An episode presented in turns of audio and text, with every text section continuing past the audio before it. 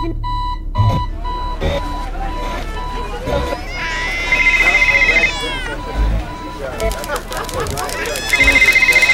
to boost its interest rates up to 18% as it battles against financial collapse. The move is designed to stabilize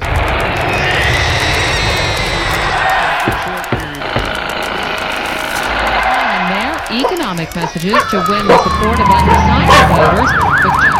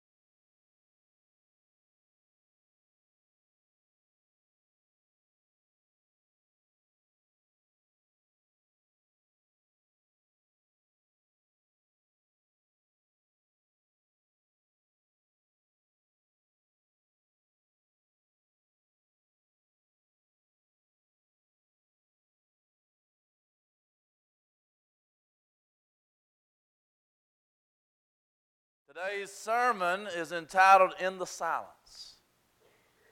In the Silence. And what we're going to be talking about today is feeling alone, the truth and the reality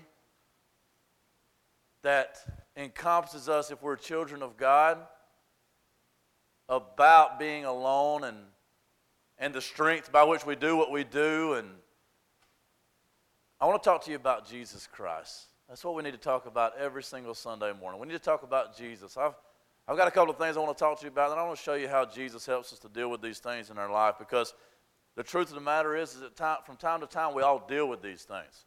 From time to time we all feel as if we're not living up, that we are not doing what we're supposed to be doing, and then we start beating ourselves up, we start getting down on ourselves, and and we look around and we say, I thought I was doing what I was doing, but look at the result. What's going on? What changed? We start evaluating. What changed? What did I do wrong? Where did I go wrong? What, did I say something? Did I say something to offend that person? Did I say something to make them not like me anymore? Did I say something to, to make them not want to be around me anymore? And in the church, it, it's things like this. What did we do? What did we do that, that there's not as many here this week? Or what did we do that there are as many here this week? You see, if you start taking credit for the good things that God does, then you start beating yourself up when things don't go like you think that they should go. When the whole time, God knows exactly what's going on. This is my struggle, this is your struggle. I want to talk to you about being alone, feeling isolated like you're on a on an island somewhere.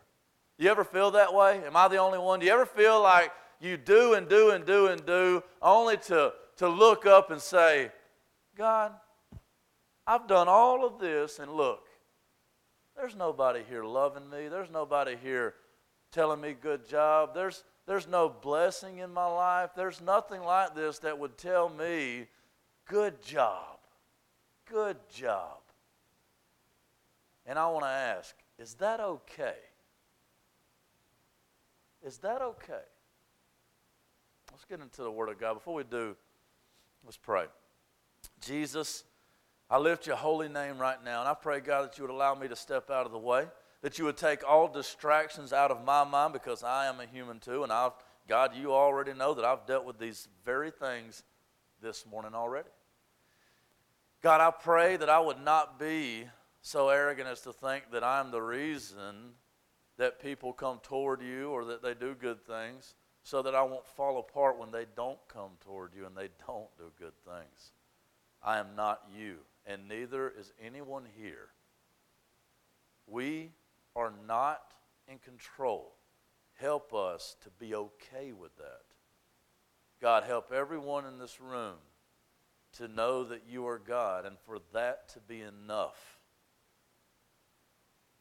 I pray, Holy Spirit, that you would break out into this place, that you would show us, that you would break down the walls that we've built around our heart, that we are guarded so that you cannot get to that one thing, those two things, those three things. I pray to God that you would destroy those walls today and that heaven would come down, just like the worship team sang. I love you, Jesus, and it is your name that we pray, knowing that it's the only way that anything can be accomplished here with any value this morning. By the powerful name of Jesus, I pray. Amen. I want to read a story to you this morning out of the Old Testament. I'll give you a little bit of context with this story. We are looking at, we've looked at several Old Testament stories the past few weeks, and we uh, learned lessons from those stories. And then ultimately, we learned what we should learn from those stories. And that is, what is this teaching us about Jesus, and how does Jesus work in our lives through what he's taught in his word so that we would be stronger, better Christians, so that we would be better people, and that we would be able to lead people to the kingdom in a better way. This morning, I want to talk to you about Elijah and, and a little, little snippet of Elijah's life and, and his reaction to what happened in his life because I think that most of you here today, some of you came in this room this morning just searching for an answer. You're just looking, you don't know exactly where you're going, what you're doing. You came in this morning wondering, okay, what? I'm here. You know, somebody drug you here this morning. Somebody, somebody lied to you and told you, you know, we're going to get some coffee. And that, well, I mean, we have coffee outside, but, you know, it wasn't what you thought. You know, maybe that's what happened. Either way, you're here this morning. You're wondering, okay, I'm here. Then tell me what's going on. Others of you have come in here this morning and you're, you're in pain and you're looking for some relief and you're looking for an answer. Others of you came in here this morning, you're pretty excited you're excited about what's going, what God's doing in your life, and you want to, you want to know, okay, what's the next step? What's the next step? There's all kind of reasons that people are here today, and I want you to evaluate those. Some are good, some are bad, some are indifferent. I want to know why you're here today, and I think that's what's what God's going to ask us today. Why, what are you doing here? What are you doing here? And I think a lot of us, because of our southern uh, culture, Bible Belt, we get this mentality of church as a hobby, and well, you've heard us talk about that a lot of the times. We get into the habit of church and church things and churchiness, and we speak Christianese, and, and we feel like that if we just go this way and do this thing and, and, and, and dress a certain way and talk a certain way, that we'll be okay, that we're doing what God has called us to do, and, and He should do His part. And all of a sudden, we become we, we, we start to feel entitled. Well, God, I've lived like you said I should live this week. I have tithed. I put the money in the bucket. What you gonna do? God, I did what I was supposed to do. I worked hard. And for some of the volunteers, it would, it would, it would shape up like this. I got here at 7:30 this morning, and I didn't leave till one. Where's my blessing? Some of you throughout the week, it will look like this. I prayed today, where's my blessing? I prayed today, I can't believe, God, you would let this thing come into my life. I can't believe you would let this happen to me, God. You know what you're doing? You know what I'm doing? Because I do that too. Uh, uh, I, I, I, I, laid it out for everybody else. Let me, let me tell you how mine looks. God, I preached the word this week. I got into the word. I, I dug some out. I, I prepared this week. I got up and preached. Nobody came at all. I can't believe it. God, I worked hard. And nobody came down. There's not as many people here today. God, what are you doing? I did my part. What, what are you, you dropping the ball, God? Or, I'm trying my best, Lord. And, and, and all I get is, is, is flack, and all I just hear problems. And God is saying, Why are you here? What are you doing here? Why are you here today?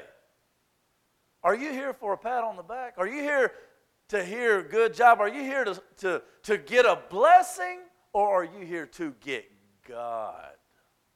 Because what I will tell you is, is that many, many, many people foolishly go after God for his blessing and not for him. You know what we call that? Idolatry. God, I will serve you if you give me money. God, I will serve you if you give me peace. God, I will serve you if you give me joy. God, I will serve you if you give good health to my children. And God is saying, Me! You remember the story, and this isn't in here, I just felt led to do this. You remember the story of the prodigal son?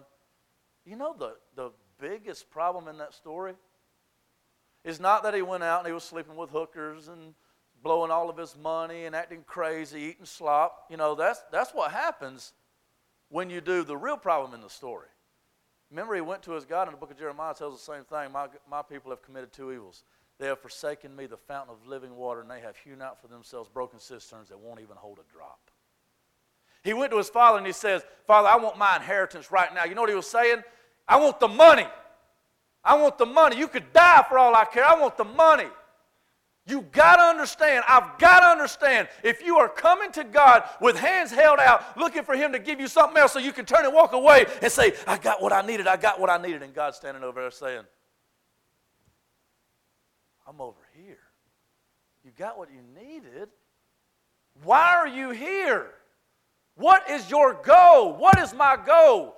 We've got to radically change what's going on in our lives. We got to radically change the way that we think and the things that we are going after. It is God who is the goal and not that boyfriend or that girlfriend. God is the goal, not that child. God is the goal, not that money. God is the goal and not that job.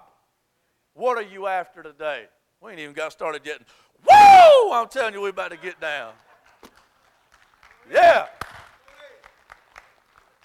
I told you. All right, let's get into the story. I might just get crazy today. Crazier. Thank you, JD. All right, so let me give you a little backdrop to this story. This prophet Elijah was a pretty cool dude. He was a little crazy, but he was awesome because he had faith. And you got to understand, at this point in his life, he was actually pitted against some false gods like you run up against them all day long. All day long, you see billboards that preach against what you preach if you preach Jesus. You see television commercials and television shows and all kind of things all day long that say sin is normal, forget about it. Don't worry about it. Sleep with your girlfriend, live with them. Do the drugs, it's okay. Take too much prescription medication, it makes you feel good, don't it? Don't you ain't got to treat that woman right. She can't leave. You're married. Dealing with the same thing. Dealing with false prophets, dealing with this, these, these continual lies. But he stood up one day. And as a matter of fact, he was the only one that would stand up this day. And there was 400 prophets of Asherah, and there was 450 prophets of Baal. I may have those inter- interchanged. But there was 850 false prophets and one Elijah. And it was a standoff. It was a standoff. And what he told him was, he said, Let me tell you something right now. My God is the one true God, and I'll stand up in, in front of every one of you, knowing that y'all could kill me at any minute if God allowed. But I'm going to stand right here and I'm going to tell you that my God is the one true God. Are you willing to stand in front of everybody else if you're the only one in the room that says God is the one true God and everybody's looking at you cross-eyed? Will you still stand or are you going to sit down? Well, Elijah didn't sit down. As a matter of fact, he says, Call all the prophets together. Get more out here. Bring them all up and see who is the real God. Let's just see whose God is the real God. And so they built an altar and they put these cut pieces of meat on this altar to offer them to their gods. And all of these false prophets came out and they started wailing and they started dancing, doing rain dances and everything else, trying to get their God to come. And they called and they called and they called till they were about to lose their voices. And Elijah, the whole time, I love this part of the story. Elijah, the whole time, was going, Man, y'all joke. If you don't think humor's in the Bible, go read 1 Kings 19. He's like, What's wrong? Did he fall asleep? That's what he said. Is your God napping? And then he told him, he said, maybe he's taking a tinkle. Come on. He says, get louder, get louder. He can't hear you. He's making fun of him. Yeah, that's what he said.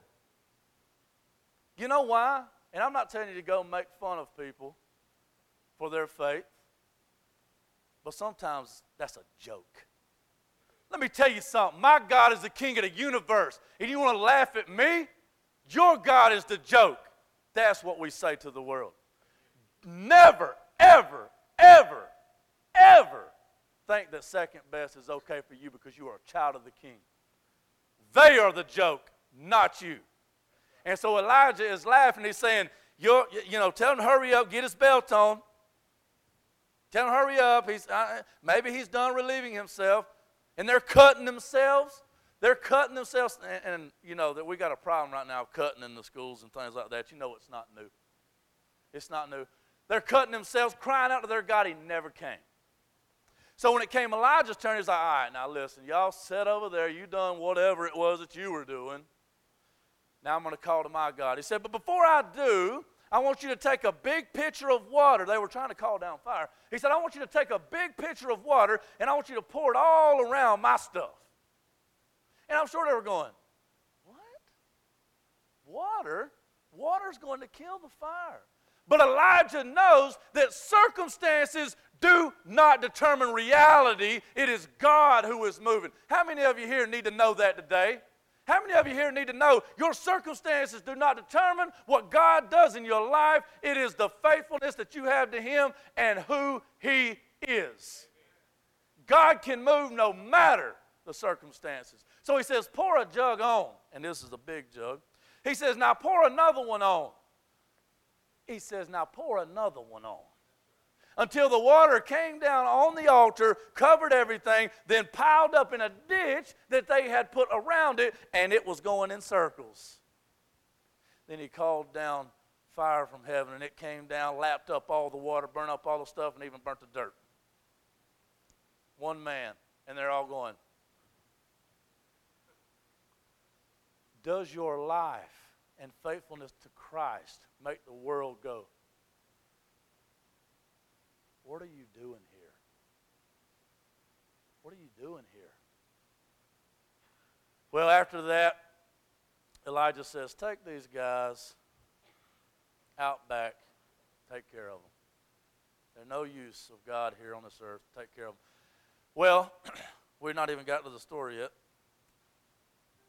Jezebel, queen, Ahab goes back and tells, tells her everything that happened. And, and she calls, she sends word to Elijah and says, God, do the same thing to me that happened to them if I do not make the same thing happen to you the next day.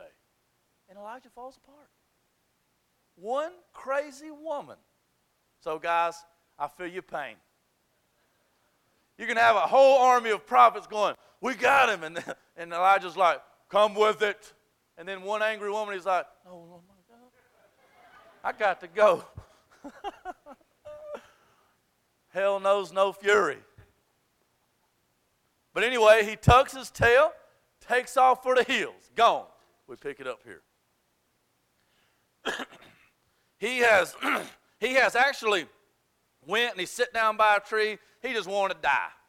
I'm the last one, God. I just want to die. Well, it says the angel of the Lord a little quick uh, Bible lesson right here if you're reading your Old Testament. And it says, an angel came and helped him. That's cool. That's an angel, you know.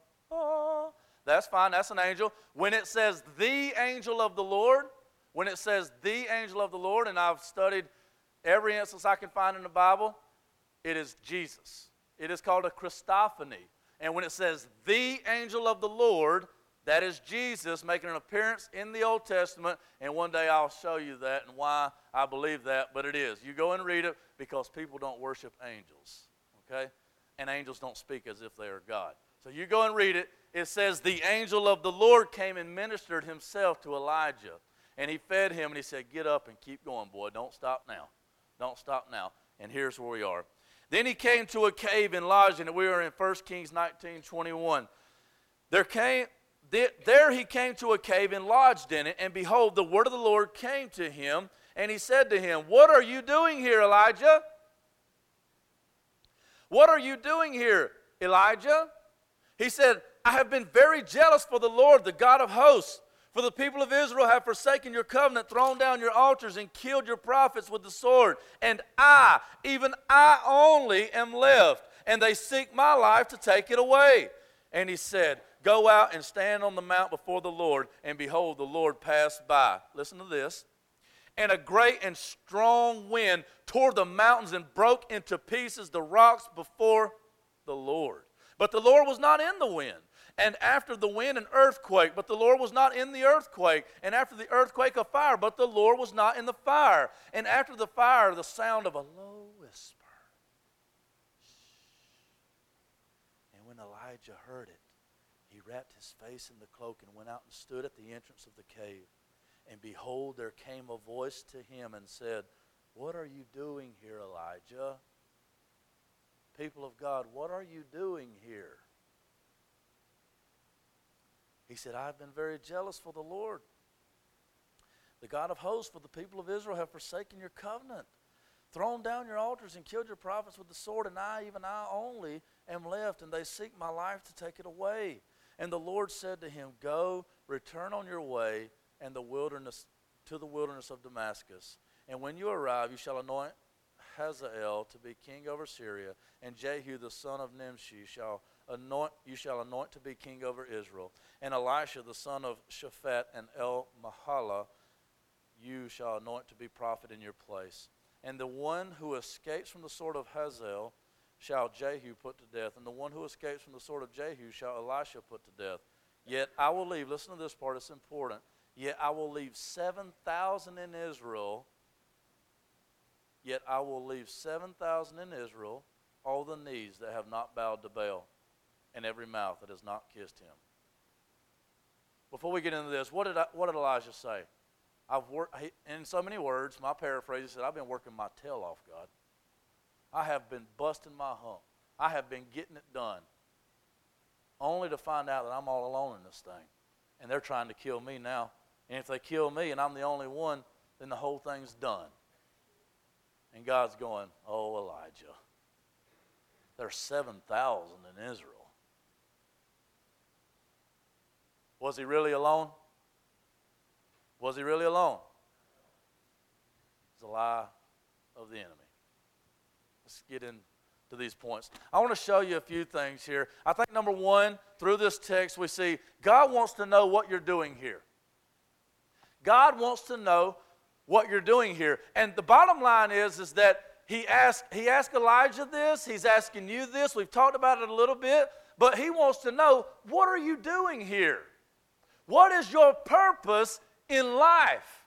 And when I say, What are you doing here? I don't mean just in this auditorium right now, although I do. I don't just mean in your life, although I do. I mean, what are you doing on this planet? What is this for? Is it so that we can do the nine to five and go to work and make some money, come home, eat, brush our teeth, do our, do our nighttime routine, take a shower, tuck our kids in, go to bed, get up, do the nine to five? Is that what this is about? What are you doing here? Does your life have meaning and purpose and drive? Do you have a goal? Do you is there a finish line? And what is his name? What are you doing here? you see, that's what he asked Elijah because you got to understand, it was just back, just a little bit earlier in the text, that Elijah had had this amazing thing happen in his life. That he had called down fire from heaven. He had done the impossible and defeated through the power of God 850 prophets and slay them with the sword, proving to everybody who the one true God was. And now he's hiding in some cave where he can't be of any use, going, I'm all alone.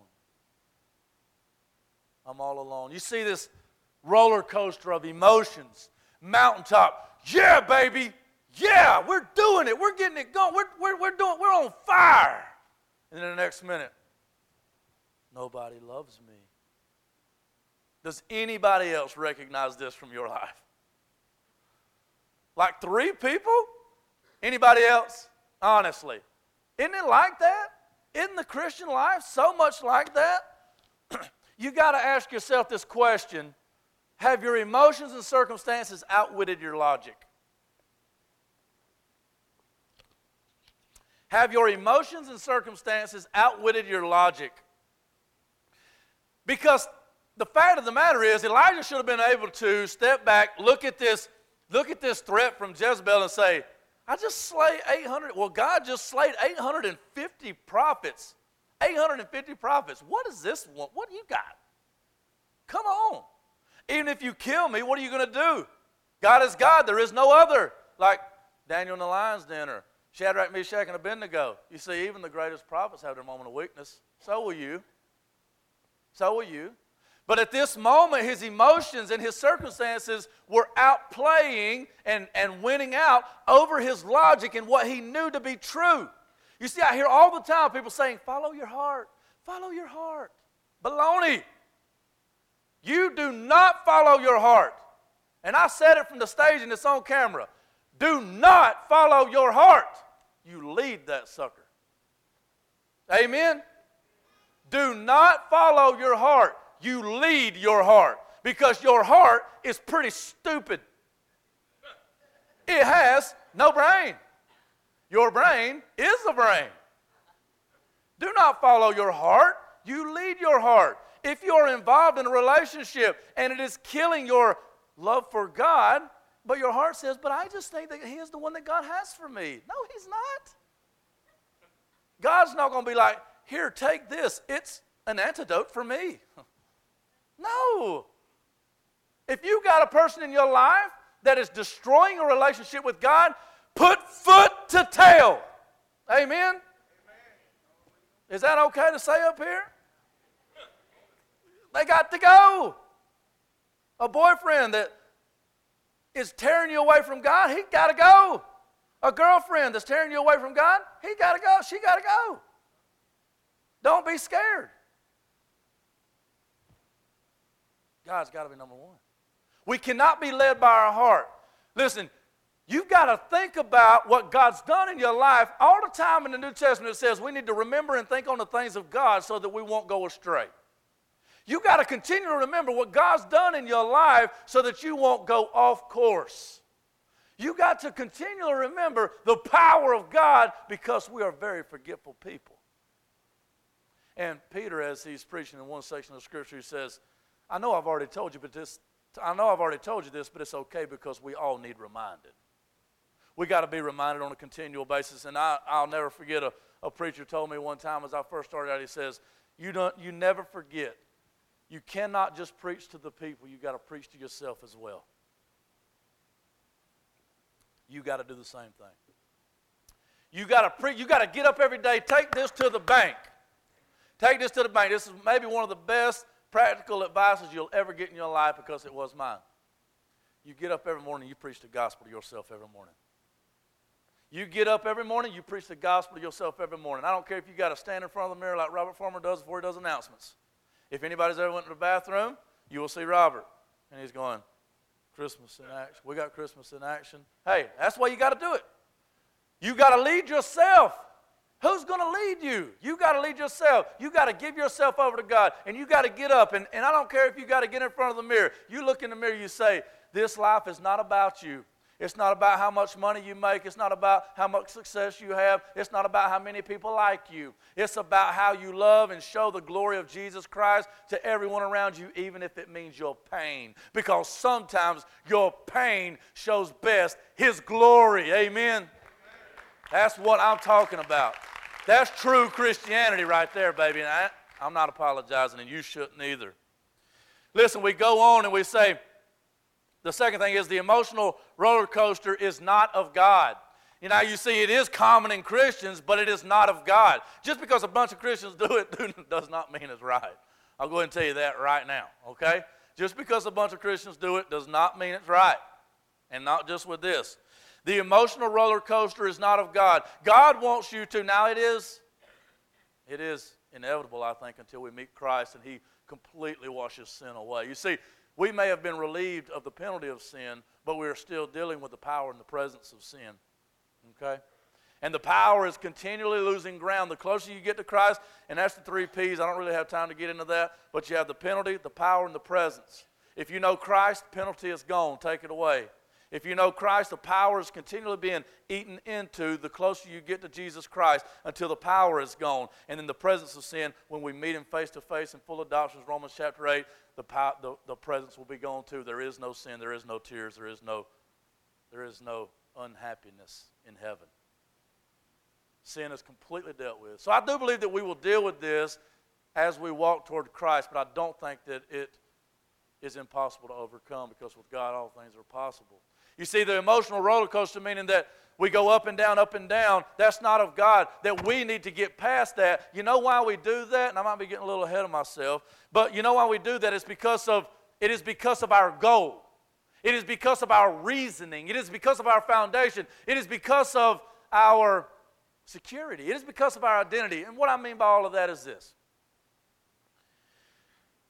if you find your joy and your peace and your happiness and your identity and all those things, if you find them, if you find yourself wrapped up getting them in anything other than God, you are about to come down the roller coaster.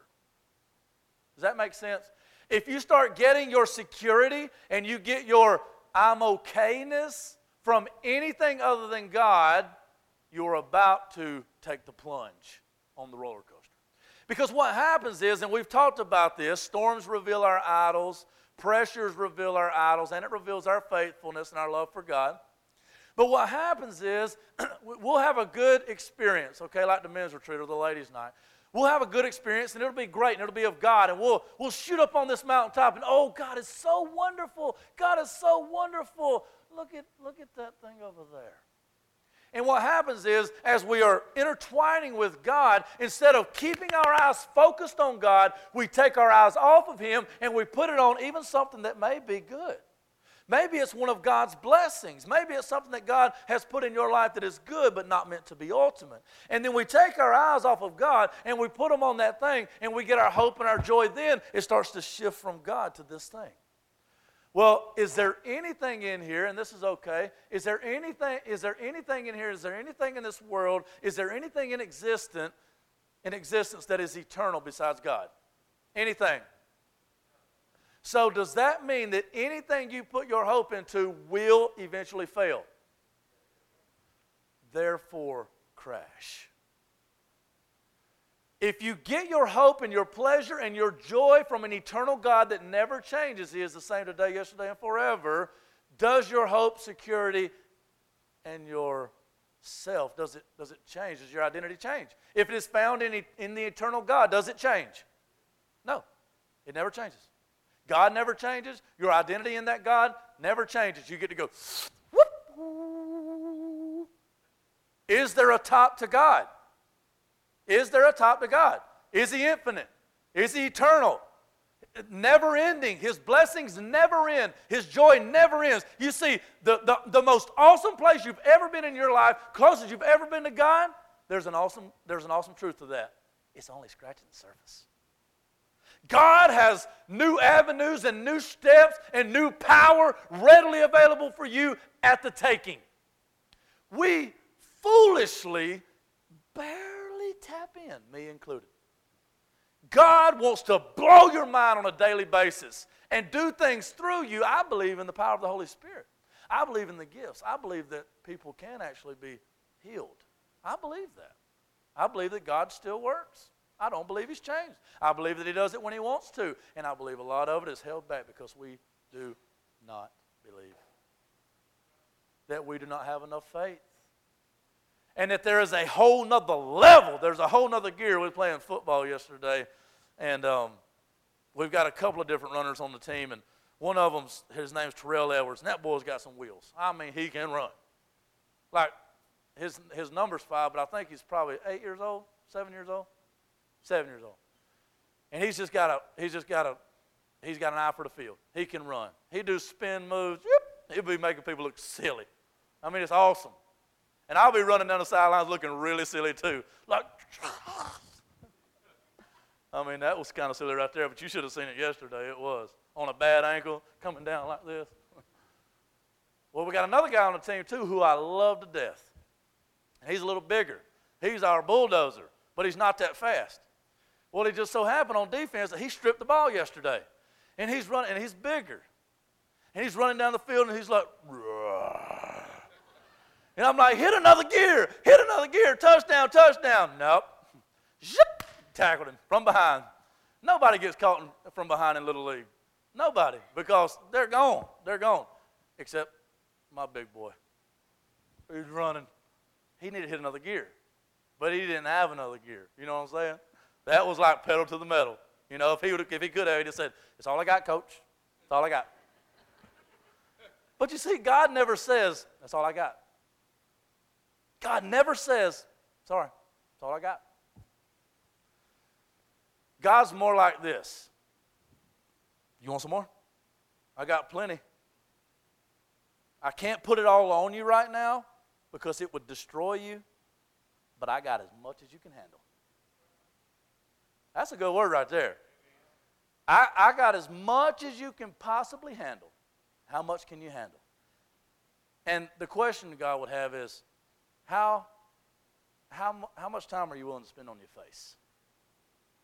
How much time are you willing to spend with your face in the Word of God? How much, how much will you sacrifice the things of the world in order to get me?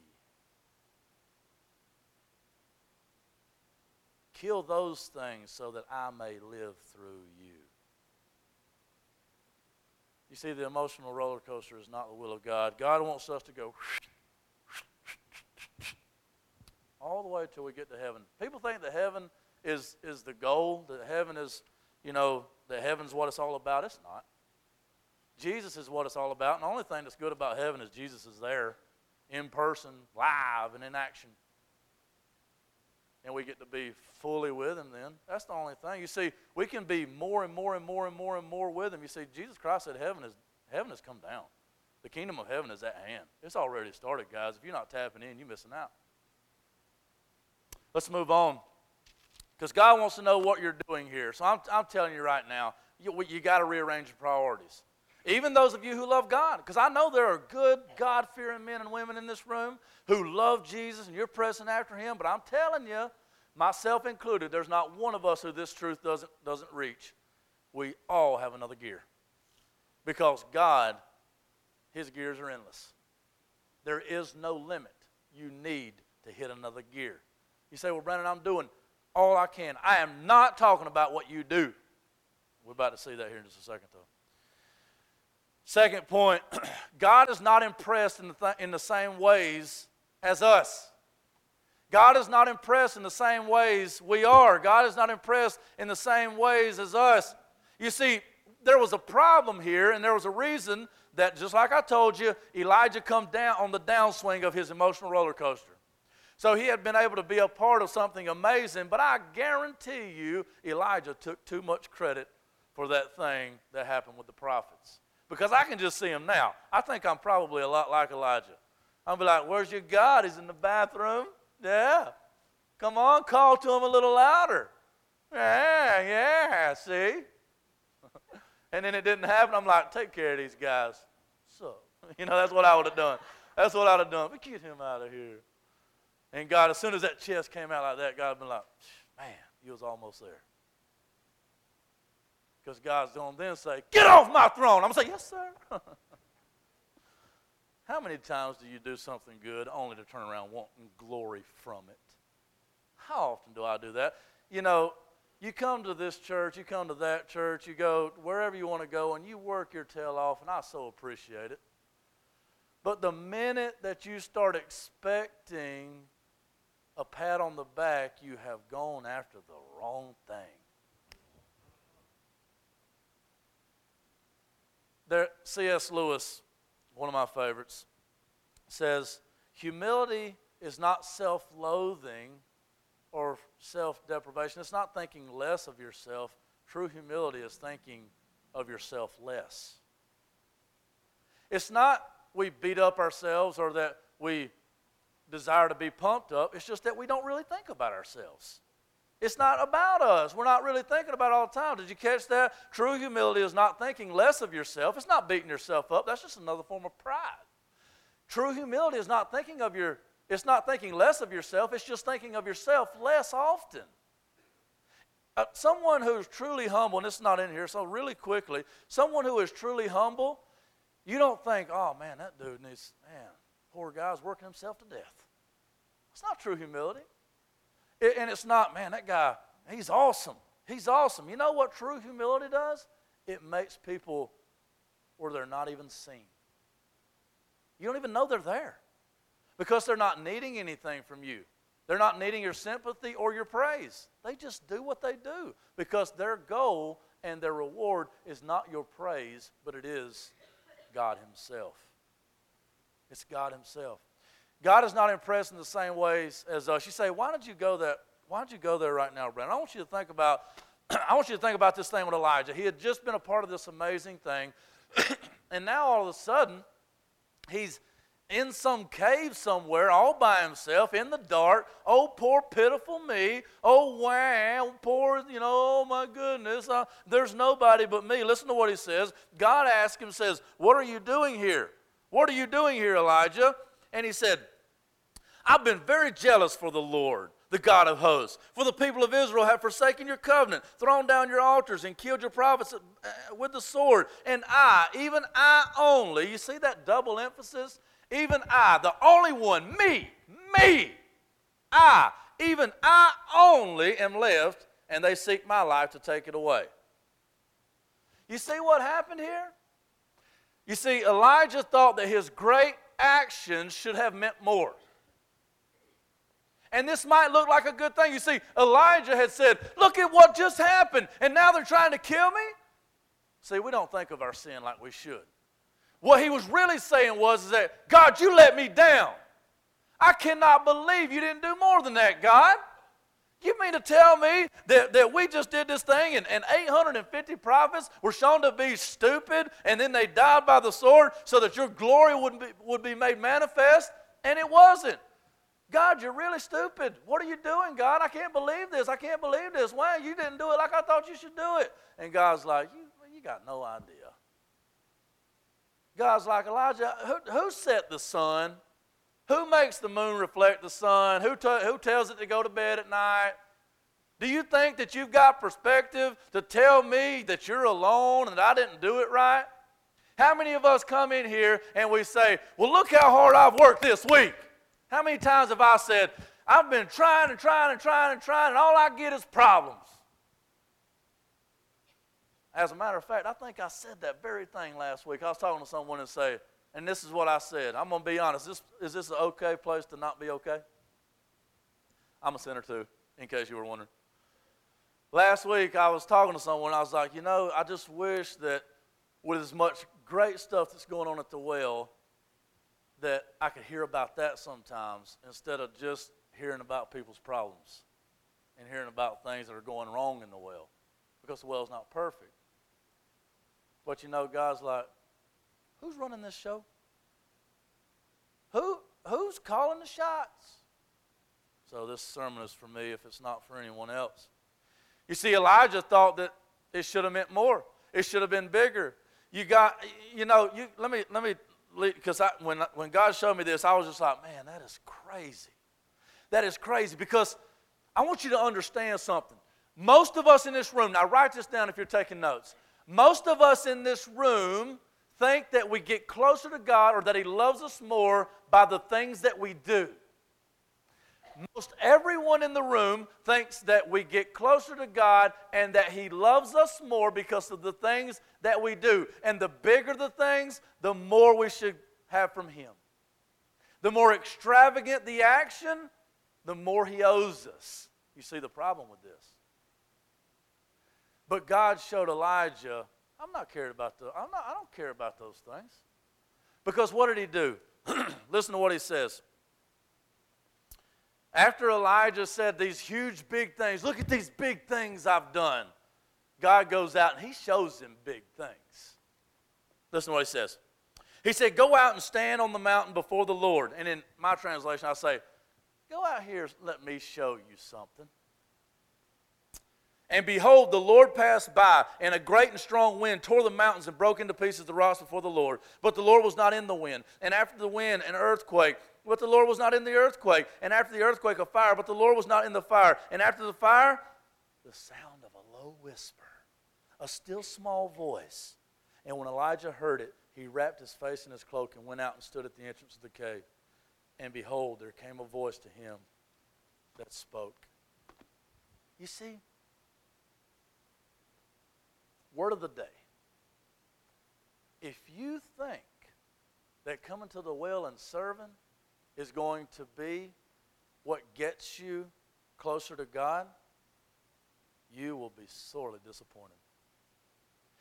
If you think that coming and working really hard is what gains you access to God the Father, you will leave empty handed. It is not in the big actions that God is impressed. He does not need your money, He does not need your talents and your abilities. Can He use them? Yeah. But He doesn't need you to come with all of this stuff. Throw that stuff to the floor and get on your face because God is worshiped with our hearts. You see, God, and He came and Elijah said, Look at these big things I've done. Look at this should have meant something to you, God. And God said, Go out there and stand. And what God did is He came by and He ripped the mountains apart. Elijah, you see this big thing? I'm not in that. And he came and there was an earthquake that shook the whole earth. Huge.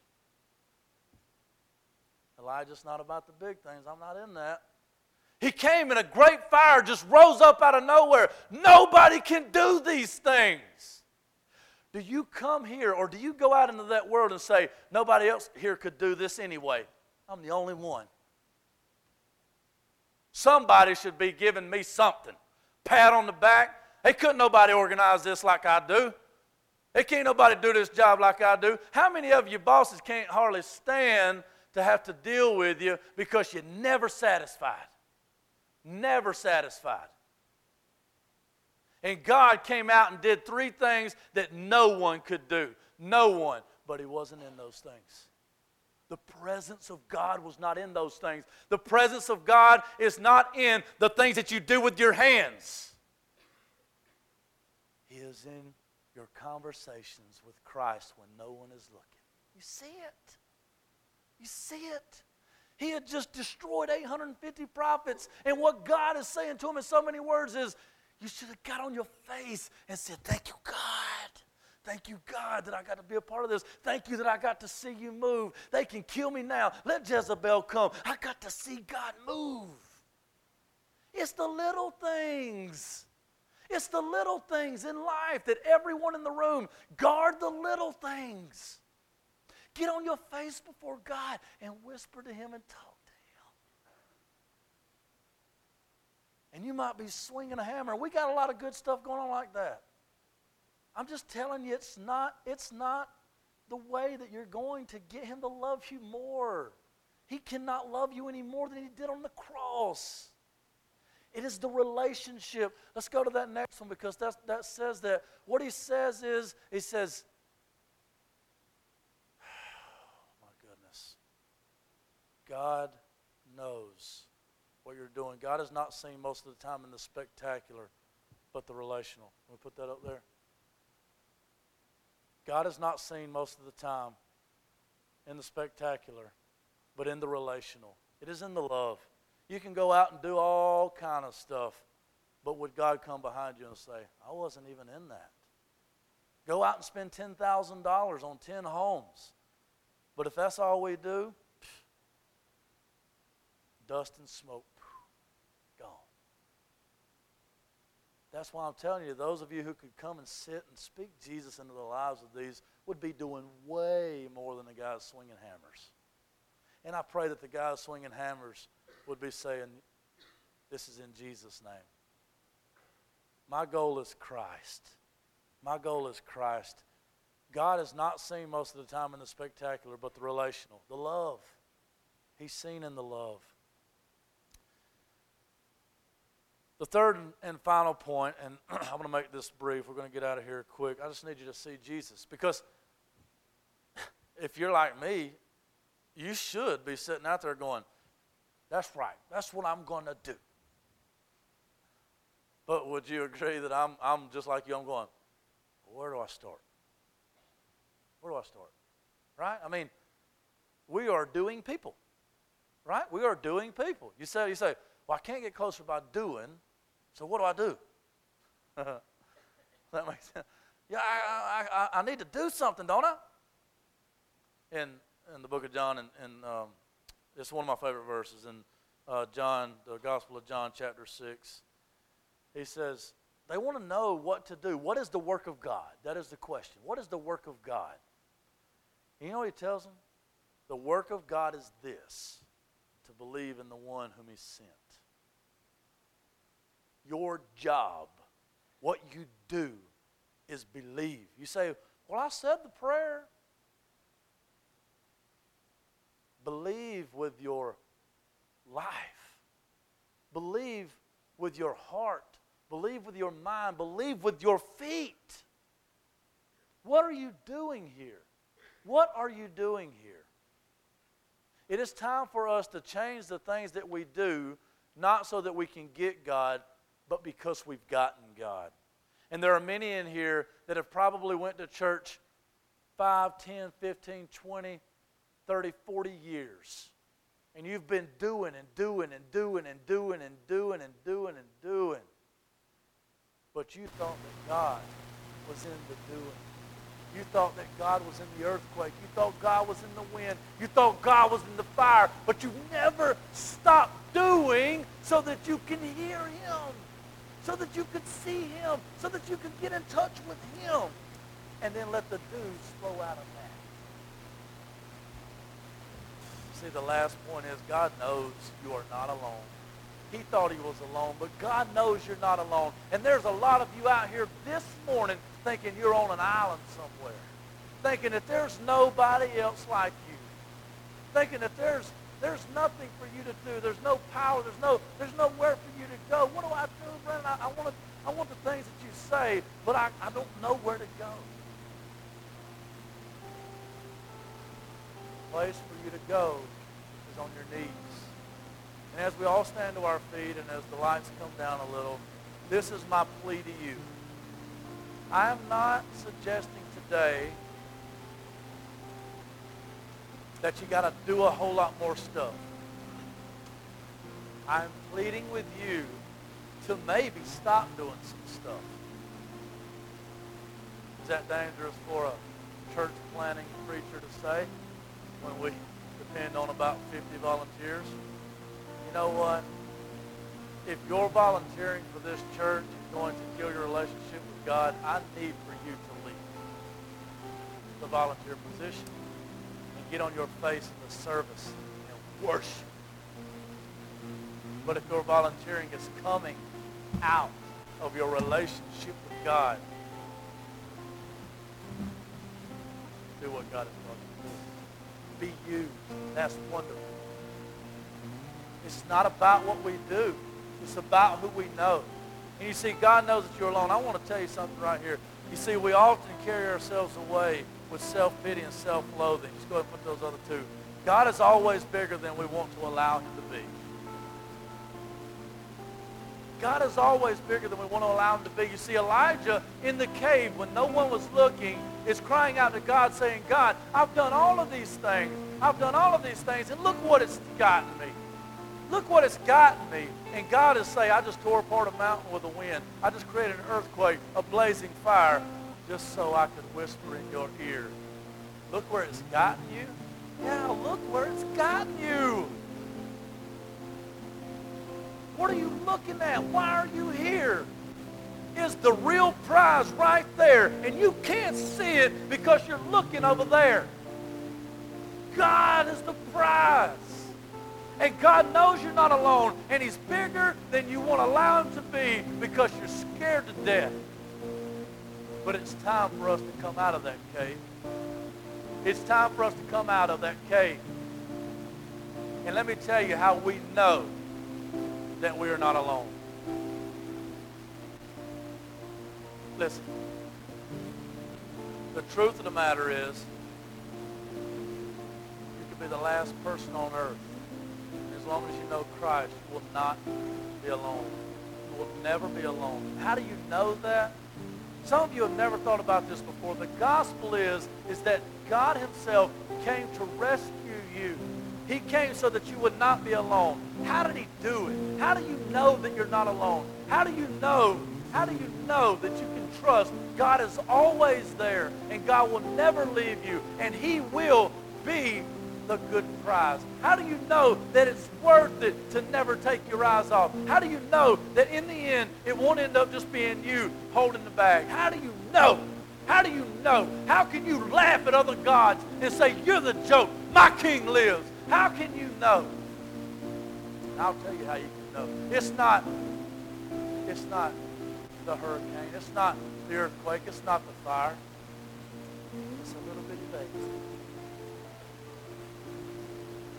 Bitty.